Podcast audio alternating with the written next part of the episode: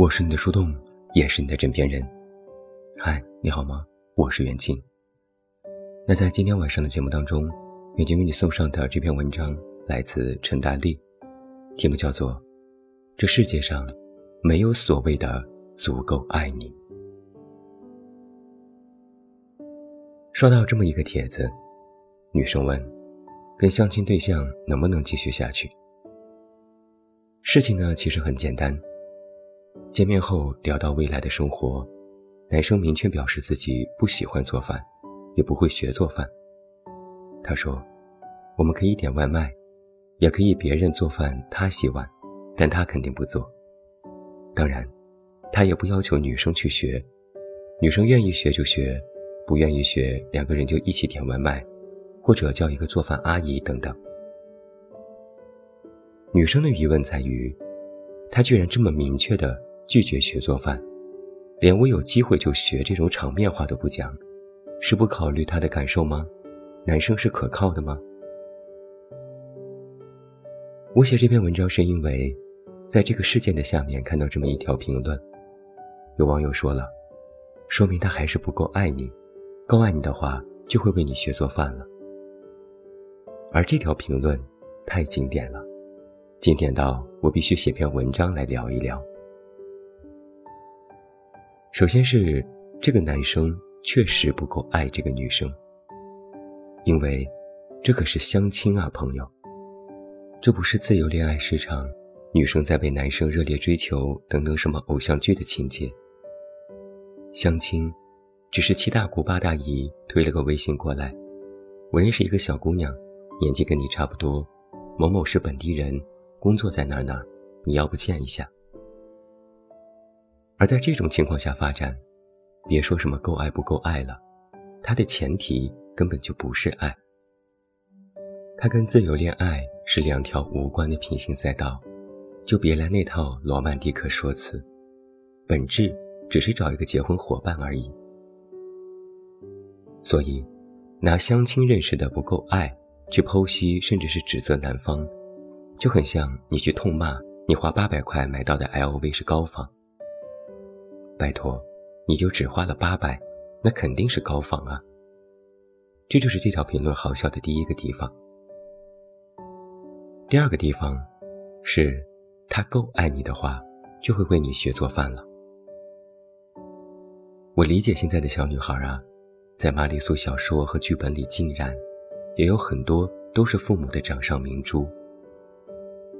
高考前不能身体力行谈恋爱，却精力充沛的那几年。关于爱情的观念，在种种超现实的描写里滋长。他们会想象一种超凡脱俗、无所不能、充满了对方极致的付出和包容的精神之爱。他们会想象自己的另一半为自己做到所有的事情，如果做不到，就去学，去拼命，去一番挣扎，证明自己的真心。而如果做不到这些，他们就仿佛受到了天大的委屈，会怀疑自己，会崩溃，会心碎的指责对方，还是不够爱。一如我们年轻时想的那样，纯粹的从逻辑上去讲，好像也没有什么不对。一个真的够爱你的人，当然会为你学做饭。而且学做饭算什么？他如果够爱，不仅会为了你改变他的口味。为了你搬家，为了你换专业，还会为了你离开他从小成长的地方，为了你和他父母决裂，为了追随你低价卖掉手上的五家公司。那不为你学做饭，确实是不够爱喽。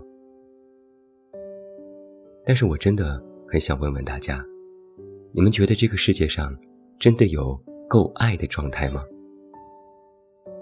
如果你理解的够爱，是另一方对你无止境的迁就和忍受，那么世界上一定不存在这样的人，你也将终生得不到这样的爱，因为它是理论化的、理想化的，也完全是反人性的。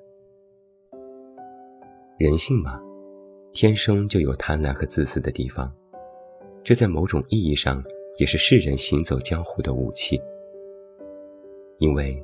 你都不为自己谋利了，又有怎样的坚决，能把充满竞争和淘汰的人生路走好呢？但有些女生希望得到的爱，是特别纯的，就是男方剥离了所有的贪婪和自私的爱。他们想要男生无限的偏向自己，他们想要对方因为爱他们，就克服如此的人性天然的弱点，变成圣人。然后，他所得到的爱，就是全然的圣洁的爱。他平平的人生。就可以沐浴在这种神圣的爱的光环之下。但是，一段真实的亲密关系，最需要的不是一方无限制的迁就，而是双方的摩擦、试错、相互尊重前提下的体谅对方。就像是开头我们提到的那个帖子，要不要学做饭这个问题，男生的态度其实还不错。他没有把不做饭的压力推到女生头上，也想好了妥当的解决办法。而即使他没有如此，在他提出不打算学做饭后，你也应该做个正常人，跟他好好讨论。确定不学吗？好，不学的话，我们是点外卖还是叫阿姨？叫阿姨的话，一个月花多少钱？谁来给钱？等等。那要是你听到对方。不想学做饭，就撒泼说你不够爱我，你够爱我就会为我学做饭。那这事儿咱俩就不用谈了，没法沟通。够爱，就好像是一个古老而虚假的都市传奇，所有人都在嘴上说，但没有人真的见过。那到底什么是够爱呢？女生总是在谈着恋爱的时候觉得。我没有很够爱，但如果你把够爱的内涵思考一下，你可能就会发现，那是绝大部分人终其一生都得不到的东西。那你要问凭什么得不到，我就会说，这就是一种没有任何道理的得不到，努力也没有办法扭转局面。就像是绝大多数人生下来就注定永远考不上北大清华一样的性质。我个人觉得，女生把一段亲密关系的所有希望，都寄托于只要对方够爱，就可以解决一切现实问题，是非常危险的。我听说过许许多多年轻的女生，为了留在这个全国最难定居的城市，所试图在走的捷径。因为这里的房价昂贵不已，一些得不到家庭雄厚支持的年轻女生，就把目光转向。嫁给一个本地有房的男性，但一个在本地有房且相处起来让人不至于无法忍受的男性，可能拥有女生们无法想象的宽阔的选择余地。比如我住的楼，没有富豪，仅仅中产，我都能眼见买了房的三十岁男性，隔一段时间就带不同的好看女孩回家，女孩们风格各异。那如果你是这里面的女孩之一，你能回答出对方为什么非要选择你的问题吗？你回答不出来的。你不可能说别人都很差，只有我好。你知道不是这样。或者，我的鼻子比女生 A 好看，我的脸型比女生 B 好看。你知道没用。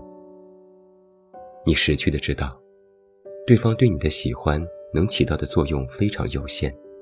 所以你就只能心虚的去搏一个小概率。但如果你能给对方提供利益，你有能跟对方组合的资产，那么你的胜算就会很大。讲这个是想说，我觉得现实生活里基本不存在小女孩所渴望的够爱状态的。在人的私心面前，在巨大的现实面前，所谓的爱和喜欢。就是脆弱的，如同丝线。很抱歉，我以一个过来人的状态跟很多女生说了一些十分现实的话，说不定会引起一些反感。但相信我，这绝对是真话。喜欢你的人会不会为你改变呢？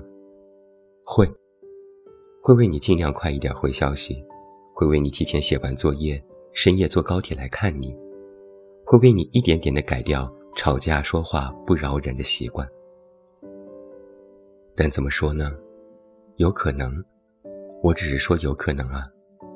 他很难为你放弃一个年薪百万的 offer，去你老家做十万一年的零工。他很难同意让你平分他几百万的房产。他很难同意每天加班到半夜回家后，他自己都快散架了，还要继续为你的捏肩捶腿。爱本就不是万能的，别说爱本就不是万能了，很多人连爱都碰不上，也就碰上了搭伙过日子。这场残酷的游戏啊，你有信心靠好运，或者是仅仅靠你所认定的足够爱你，又能得到多少呢？爱不是万能，但爱是相互。在你要求对方足够爱你的同时，也请扪心自问：你自己做到了吗？我是你的树洞，也是你的枕边人。也欢迎在喜马拉雅的听友们为我的本期节目送上你手中宝贵的月票，它对我很重要。关注公众微信“远近”，找到我，我是远近，晚安。